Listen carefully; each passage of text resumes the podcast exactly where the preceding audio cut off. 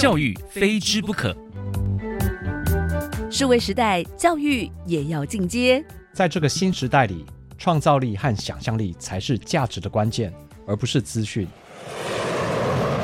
欢迎进入地球学习村，告诉您最新的国际教育趋势、教育创新转型方向，让爸妈懂教育，孩子爱学习。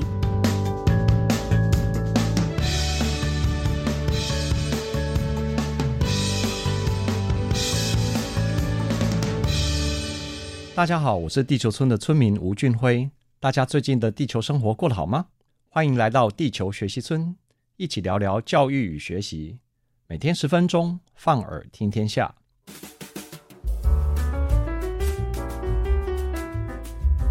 在上一集中，我们谈到了地球村民的科普教育，提到了开放科学、科学媒体中心 （SMC）、公民科学、庶民天文等议题，希望透过这些手段。来拉近地球村民和科学的距离，甚至参与科学的发展，以求能融入第四次工业革命的变迁，学会使用科学，而不至于被科学所奴役。这个学习和成长的过程是没有止境的，它并不是学生专属的权利或义务。所以，我们今天要来谈谈成人教育，也就是延续我们之前在讨论终身学习时没有谈完的话题。当时我们说。终身学习的传统形式，包括了进修推广教育、成人教育以及自主学习等等。而二十一世纪的终身学习，则更多出了医化学习这个元素，也就是透过电子产品来学习。常见的线上开放课程，则有摩课斯 （MOOCs）。但我认为，科技终究无法取代人性，所以实体的学习场域仍然有其存在的必要。在上一集中，我提到了我推动将近二十年的水管望远镜 DIY。除了少数由学校办理的营队之外，我和科学人杂志以及 BBC 国际中文版所合作办理的营队中，都有高达八成以上的学员是社会人士。他们并非来自特定的年龄层或是特定的职业背景，从二十多岁到六七十岁，各行各业的人都有。坦白说，在这近百场的营队中，学员学习动机最差的都是校园营队，因为来找我办理的都是学校的老师或校长，而对于参与的学生来说，那似乎只是他们所要应付的校园活动之一。在营队中，我经常看到老师们都比学生们还兴奋。反观我和民间团体所合办的营队，则是人人都很认真，而学员中最认真的，通常都是越年长的朋友们。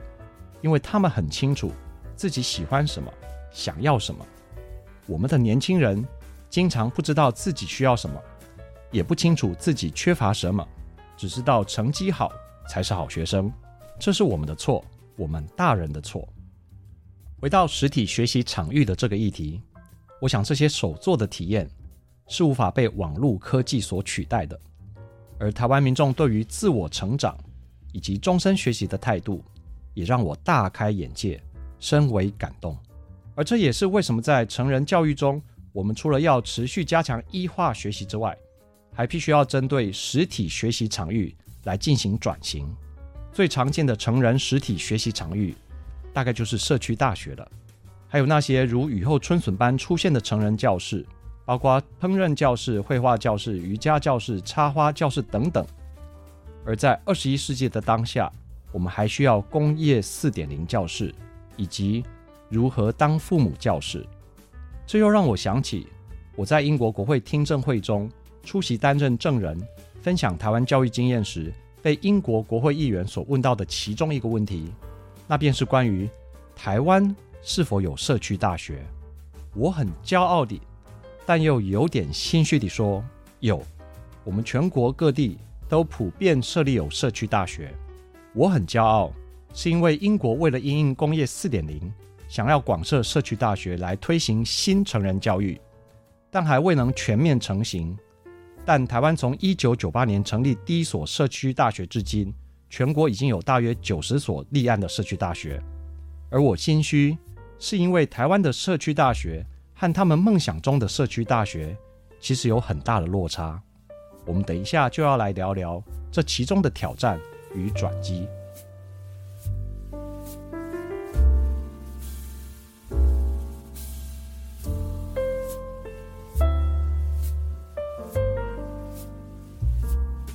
提到社区大学，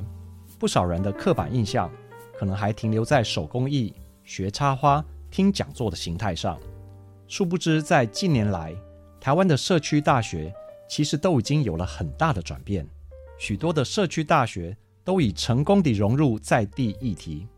包括食农议题、生态议题，甚至是永续发展的议题等等，以社区大学为基地，带领当地民众一起走入社会的关怀，并进而解决社会的问题，而且期待打破长期以来由精英独享的教育象牙塔。这个我们在教育非之不可的第一个系列社区 People Tell 中，已经见识到许多成功转型的例子，而听众们也不妨花一点时间来了解你家附近的社区大学到底有什么样的新资源，可以让你来共同协作，并且进行终身学习。而在面临工业四点零的挑战中，我们其实可以善用台湾目前所普遍设立的社区大学，来推行所谓的新成人教育。以点线面的手段，将新成人教育落实在社区中。也就是说，我们所需要做的，就只是再转型而已，或者说是再加值，也就是再附加上因应工业四点零的课程，教导成人关于全球自动化、物联网、AR、VR 等等的基本生存知识，以让他们能在全球社会转型的过程中，不会因为跟不上时代而失业。也不会因为跟不上时代而以过时的方法来教导我们的下一代。我们这里所谈的新成人教育，更精确地说，应该是针对青壮年人而言，而不包括老年人。也就是说，老年人的失业大多是因为生理退化的因素所造成，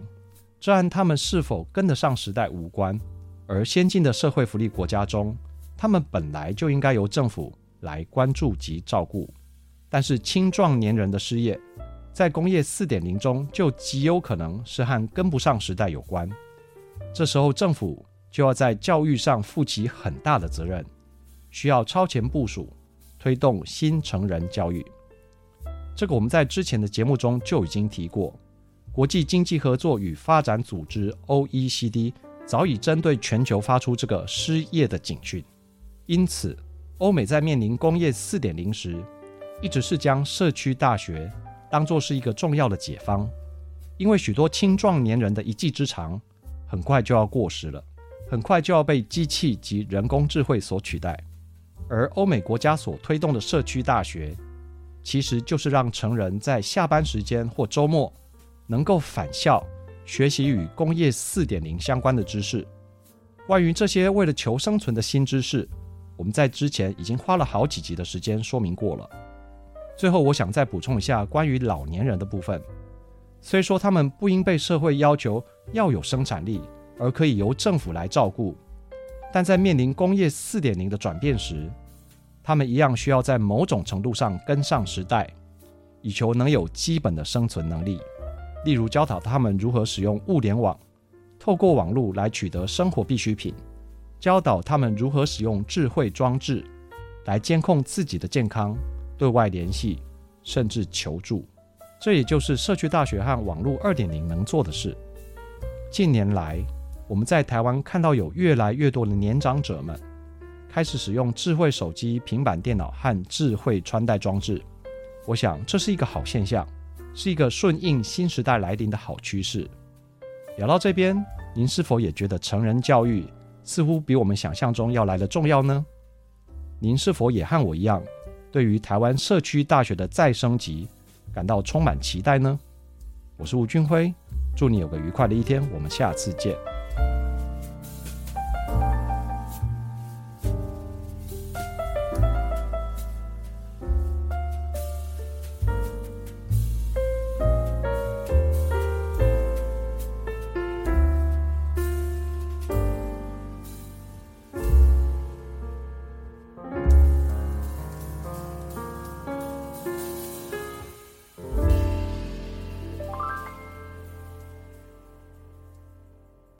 留言给予我们五星好评。收听更多节目，请到教育电台官网或 Channel Plus 频道收听。